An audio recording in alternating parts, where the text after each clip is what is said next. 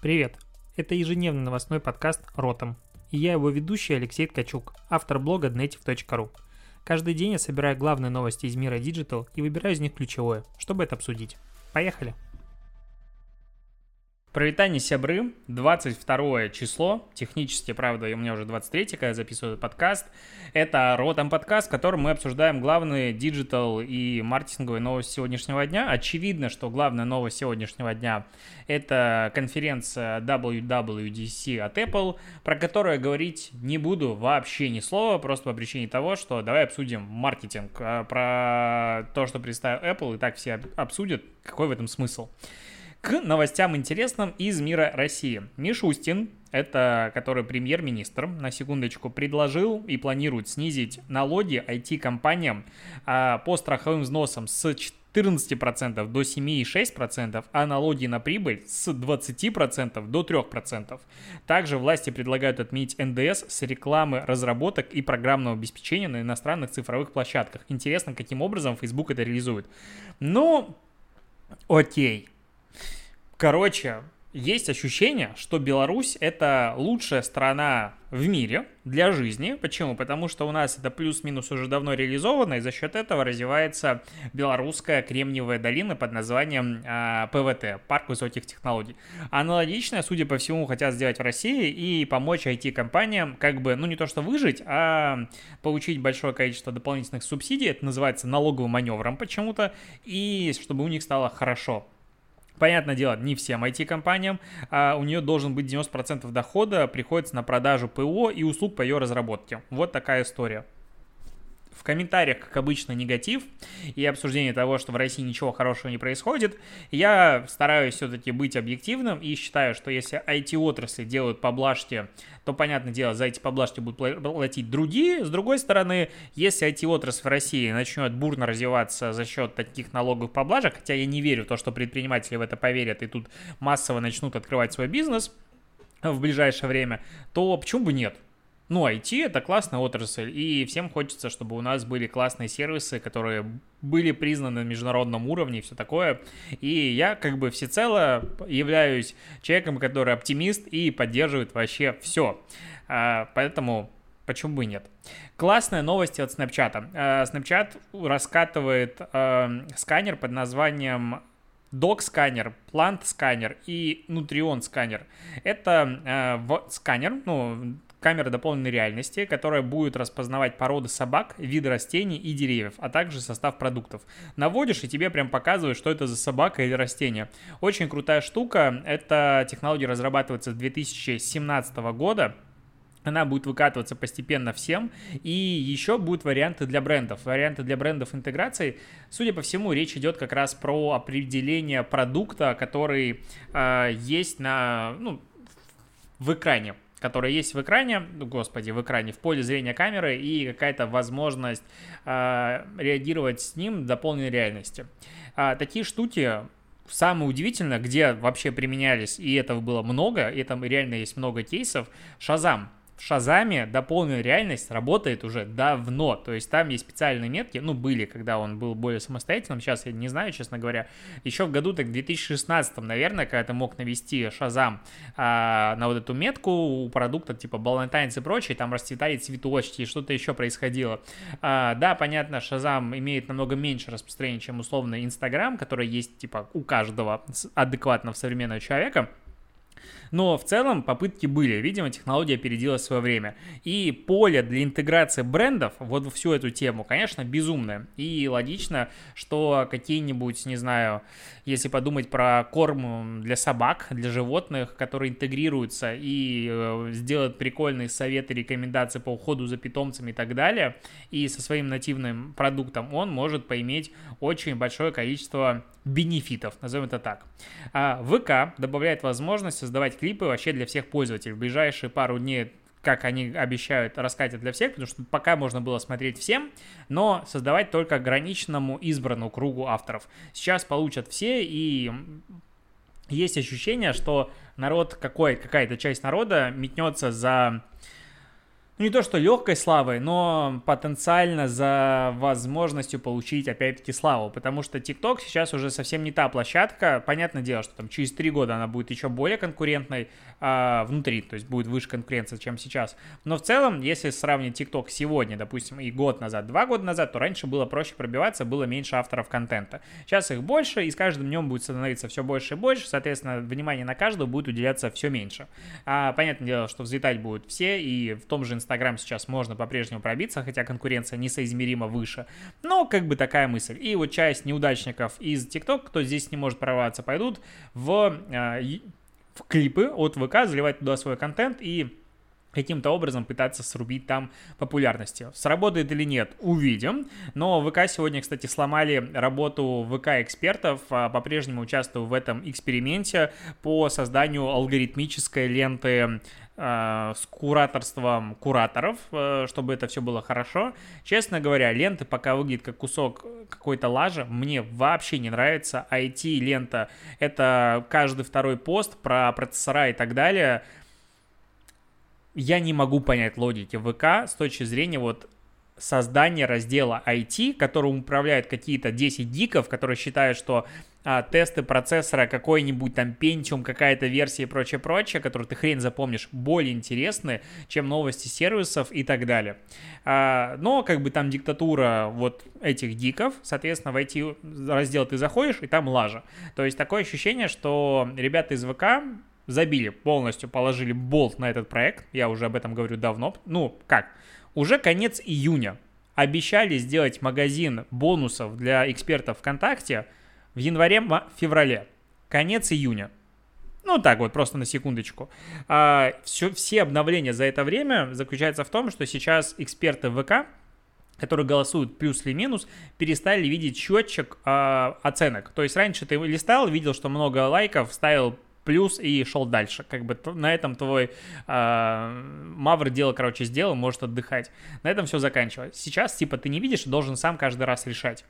И это настолько неинтересная, скучная лента технической инфы и так далее, которую вообще не интересно листать. Я человек, который типа участвую в этом эксперименте и должен ее курировать, захожу, листаю, и мне, ну, грустно. Вот сегодня она процентов 50 состоит из новостей однотипных про ВК. И каким образом а, ты должен голосовать за один и тот же пост, если, допустим, 10 раз написано про одну и ту же новость? Нет, нет ответа. Ну, типа, реально нет а, объяснения, если одна и та же новость 10 раз встречается. Какой надо плюсовать, а какое минуса, минусовать. В общем, такая, это про боль. Я все-таки надеюсь добиться какого-то развития, ну, дождаться развития, и потом соберу общее впечатление в статейку, конечно же, напишу, с опытом, с какими-то скриншотами, с выводами. Посмотрим, что из этого получится. Пока лажа. Про лажу. Яндекс закрывает Яндекс Радар. Это рейтинг сайтов, который Яндекс запустил, если я не ошибаюсь, в прошлом году, возможно, в позапрошлом году, ну, какое-то время назад. А, Яндекс показывал а, рейтинг и прогнозировал трафик достаточно большого количества ресурсов. Там были и соцсети, там было безумное количество вообще, э, как сказать, категорий. И, допустим, есть статистика, что за вчера пользователи России провели в интернете 15 540 лет а за неделю 120 тысяч. Ну, каким-то образом а, рассчитывается. А какое количество пользователей онлайн больше и так далее, все это динамически подтягивается. Короче, а, Яндекс Радар это такая была сервис, который мониторил вообще прям а, рынок всех сайтов в Рунете, ну и большей части крупных ресурсов, и делал их различия по аудитории, по разным форматам и прочее-прочее, и Яндекс его закрывает. Останется только анализ по а, собственным проектам Яндекса потому что типа коронавирус и закрывает э, сторонние не перспективные проекты. Кроме того, закрывает магазин Android приложений Store. Если что, они судились из-за этого приложения достаточно давно с э, Гуглом, но, видимо, больше уже не актуально. Ну вот, э, если по Store мне вообще плевать, то по Яндекс Радару грустненько и обидно. К новостям сервисов. Тут запускается новый поисковик под названием Нива, Нива. Только сейчас понял, что Нива, ну, Нива. Н-Е-Е-В-А. В как галочка, конечно же. А, Ее запускает а, бывший топ-менеджер Google э, глава рекламного бизнеса Google. За 15 лет в Google он разочаровался, а, хотя он возглавлял рекламное подразделение Google с 2013 по 2017 год. И понял, что рекламная модель монетизации сервиса достаточно плохая, потому что начинает э, сервис работать не в угоду простого пользователя, а в угоду рекламодателя. И сейчас как бы сложно обычному пользователю пользоваться Гуглом, ну, он так считает, потому что очень много рекламы. И он решил пойти совсем другим путем и сделать сервис по подписке. А, стоит сейчас поисковик 10 долларов в месяц. Чем больше будет пользователей, тем ниже будет цена. Ну, такая логика. А, он два года ее разрабатывал, этот сервис. Он, причем сервис работает на поисковой выдаче Bing информация о погоде от wellser.com, weather.com, sorry, данные об акциях от еще другого сервиса, а карта от Apple. То есть он собрал с разных сторон а, разные сервисы и так далее и объединил их в один. То есть фактически, как я понял из пресс-релизов и описаний, это не до конца поисковик. То есть они сами ничего не парсят, они используют Bing. И как бы какой смысл мне как человеку платить за Bing? Я вот эту тему, честно говоря, не совсем понял. Как бы, окей. С другой стороны, э, это прикольно, что все больше и больше сервисов на рынке появляется по подписке, потому что негатив в сторону рекламы идет давно, ну и плюс сейчас не совсем понятно, куда рекламная отрасль в интернете уйдет, потому что закрывают кутисы, а, этот ГДПР и все остальное, и, короче, приватность во все щели. Соответственно, реклама без а, данных пользователей работать будет хуже, а, что очевидно. С возросшей стоимостью каждого действия реклама перестанет быть эффективной. То есть будет два варианта. Либо предоставить рекламодателям более дешевые действия и, соответственно, снижать стоимость на аукционе и прочее, прочее.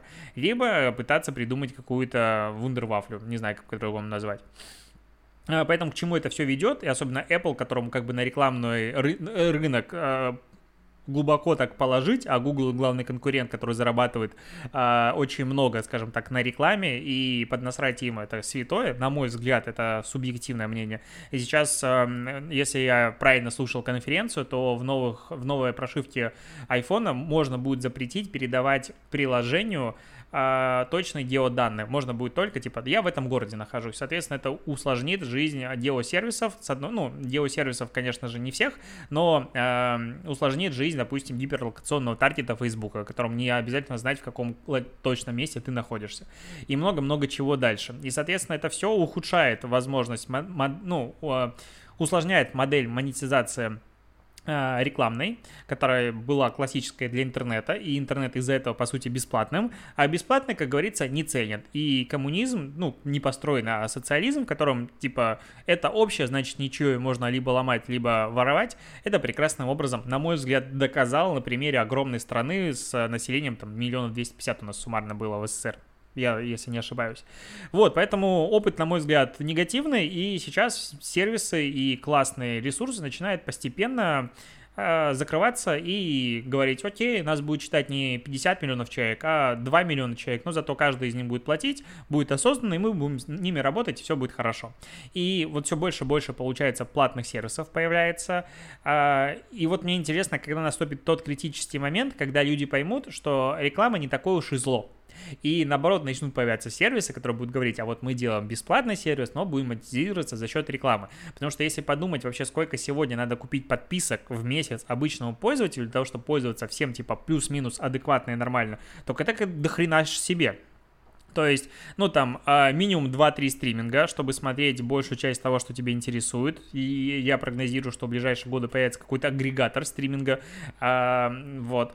Дальше музыка, ну то есть это я говорю про видео, потом идет музыка, потом идет какой-нибудь Office 360, либо что-то подобное, потому что я не верю, честно говоря, в то, что Google документами можно обойтись. Они, конечно, прекрасны, все хорошо, но а, MS Office, он более продвинутый, и последняя версия, 20 ну, которая 360 он называется, насколько я помню, выглядит вообще прекрасно, работает прекрасно, у меня стоит. Вот, а после этого Мы, конечно же, какие-то игры туда-сюда, а, какие-то программы, потому что сейчас уже все, по сути, любая, любое софтинушка, которое ты хочешь поставить себе, она идет по подписке. А дальше новостные сервисы, ага, надо еще парочку купить и туда-сюда. И получается, что так в месяц будет выходить долларов 150-200 а то и больше. И вот мне интересно, в какой момент будет э, достигнуто это бутылочное горлышко, куда дальше уже не полезет и народ поймет, что, ну, в принципе, можно смириться и с рекламой, потому что сейчас все такие умные, ставят этот блок, она их бесит, а вот то, что как бы им информация предоставляется сервисе бесплатно, никого не бесит. Ну, посмотрим. Я просто внутри немножечко мстительно, как маркетолог, а, так, ха-ха, потираю ручки. Жду, когда люди поймут, что реклама не зло. Реклама — это возможность пользоваться большим количеством ресурсов и информации, которая им интересна, бесплатно. Вот я такой гадкий человек к новостям юмора. Зам главы Минкомсвязи объяснил отмену ограничений для Telegram тем, что его не получилось заблокировать. Ну как это, ну, как это не рж... как... Короче, не смеяться в момент того, как я читаю эту новость. Я не понимаю. Ну, то есть я ее уже читал несколько раз, поэтому мне сейчас не гагачу в голос. Ну, то есть реально а, решение было принято Роскомнадзором и прокуратурой в отношении судебного решения в связи с невозможностью технической блокировки Telegram и в связи с тем, что представители Telegram начали активно сотрудничать по борьбе с терроризмом и нарком наркомании в своей среде. Телеграм начал бороться с наркоманией в своей среде. Звучит, как будто они своих нар- наркоманов из офиса уволили. Ну, возможно, мне так кажется. А, но смысл в чем? Типа, чуваки, мы пытались, но не смогли, поэтому ладно, работайте. А, LinkedIn, наверное, чуваки сидят такие, а что, так можно было? ну, если что, а, LinkedIn, по сути, единственный сервис, который реально выпилили из страны, ну, из большого за типа несогласие с правилами и за то, что не перенесли данные. И все. То есть Facebook, Instagram, Twitter, ничего никто не перенес, вообще никакие э, локальные серверы, ничего не перенесено. Им выписывают штрафы, которые там даже непонятно взимают или нет, но э, не блокируют. А LinkedIn такой типа попал под раздачу, непонятно вообще. Он и не показательный порка не, не выступил, в общем, непонятно чем. Но, короче, что здесь смешно? Смешно здесь в том, что реально государство расписалось в своем бессилие, то есть, типа, чуваки, мы не смогли разбанить, если мы не можем разбанить, пускай работают, окей, не будем позориться. И я должен, конечно, сказать, что это смелый шаг, смелый поступок, потому что решиться на признание своей бессилия, это, конечно, дорогого стоит, наверное. С другой стороны, меня немножечко пугает, как один сервис, типа, нагнул а, страну, и вот если бы я верил государству, в котором я живу, и закону, и всему остальному, то у меня возникли бы вопросы. То есть, чуваки, сервис нарушает ваш закон, который вы сами придумали. А, ради этих законов я вас избирал, а, ну, выбирал, за вас голосовал, вы избрались, вы сидите, голосуете, получаете зарплату за мои налоги, и закон, который вы считаете правильным, из-за того, что не можете его реализовать, вы говорите, ладно, нарушайте его. Ну, типа, это выглядит как очень странно. Если подумать с точки зрения, как бы представить на секунду, что закон прав, ну, эта ситуация полная дичь получается. Но Дуров уже сказал, что цифровое сопротивление не заканчивается, они теперь будут бороться за права в Китае и где-то там еще, в Индии что ли? Нет, в Иране. В Иране и вы, потому что в Иране заблокирован тоже Телеграм. Ну, типа, а, и в Китае. А, а, кстати, в Индии вы хотят забанить 56 приложений из э, Китая. 56 китайских приложений, потому что там 53, включая TikTok, Weibo, WeChat и так далее. А, ну, просто как бы скажу, что между Китаем и Индией, в принципе, отношения были всегда неспокойны, а сейчас там на границе произошли столкновения, погибли люди, и, ну, там была, типа, массовая драка пограничников, и конфронтация нарастает, и посмотрим, Китай, ну, если Индия выпилит у себя кучу сервисов китайских, к чему это приведет, потому что Индия все-таки сейчас, неожиданно за пару лет, стала огромным IT-рынком, огромным э, рынком новых пользователей, за которыми сейчас начинают бороться все сервисы. Соответственно, когда у тебя неожиданно появляется там 300-400 миллионов новых юзеров, хотелось бы, чтобы они начали пользоваться твоей соцсетью и привыкли к ней. А, посмотрим, как Китай на это отреагирует. А, к новостям Spotify. Я надеюсь, что ты уже послушал или в ближайшее время послушаешь э, новый выпуск продажных блогеров.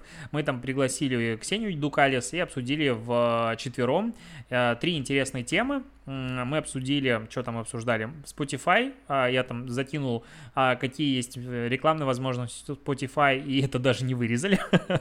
Просто у нас продажные блогеры, это 30-минутный выпуск по итогу, который нарезается из полуторачасового обсуждения. Видеоверсия необрезанная, анкат, есть на Э, Патреоне нашем, ссылка есть в телеграм-канале, э, ну, чтобы чуть-чуть отбивать затраты на продакшн. Так вот, и рекламу блогеров э, алкоголя обсудили, и цензуру соцсетей. То есть три темы, в принципе, супер интересные. И как раз против Spotify. Появился новый рекламный формат для подкастов. Вообще красота. Когда ты слушаешь подкаст, ну, есть активная кнопка типа всплывающий баннер, по которому ты можешь перейти и попасть на рекламу продукта, который рекламируется в этом подкасте. Сейчас как бы есть проблема с интеграциями рекламными в подкасте, потому что люди особо не переходят по ссылкам, а на слух не воспринимают, и промокоды опять-таки сложно, и, короче, непонятно, как отслеживать эффективность и все остальное.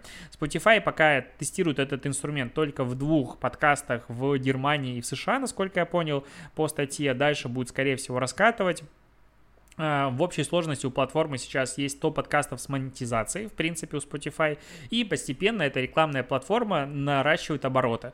И я надеюсь, что Spotify придет все-таки в Россию, мы получим доступ на полной программе к этому сервису, и подкасты начнут приносить э, какой-то доход, и, возможно, этот подкаст, который ты слушаешь, начнет не только требовать время и деньги, но и начнет отдавать чего-то, не только забирать.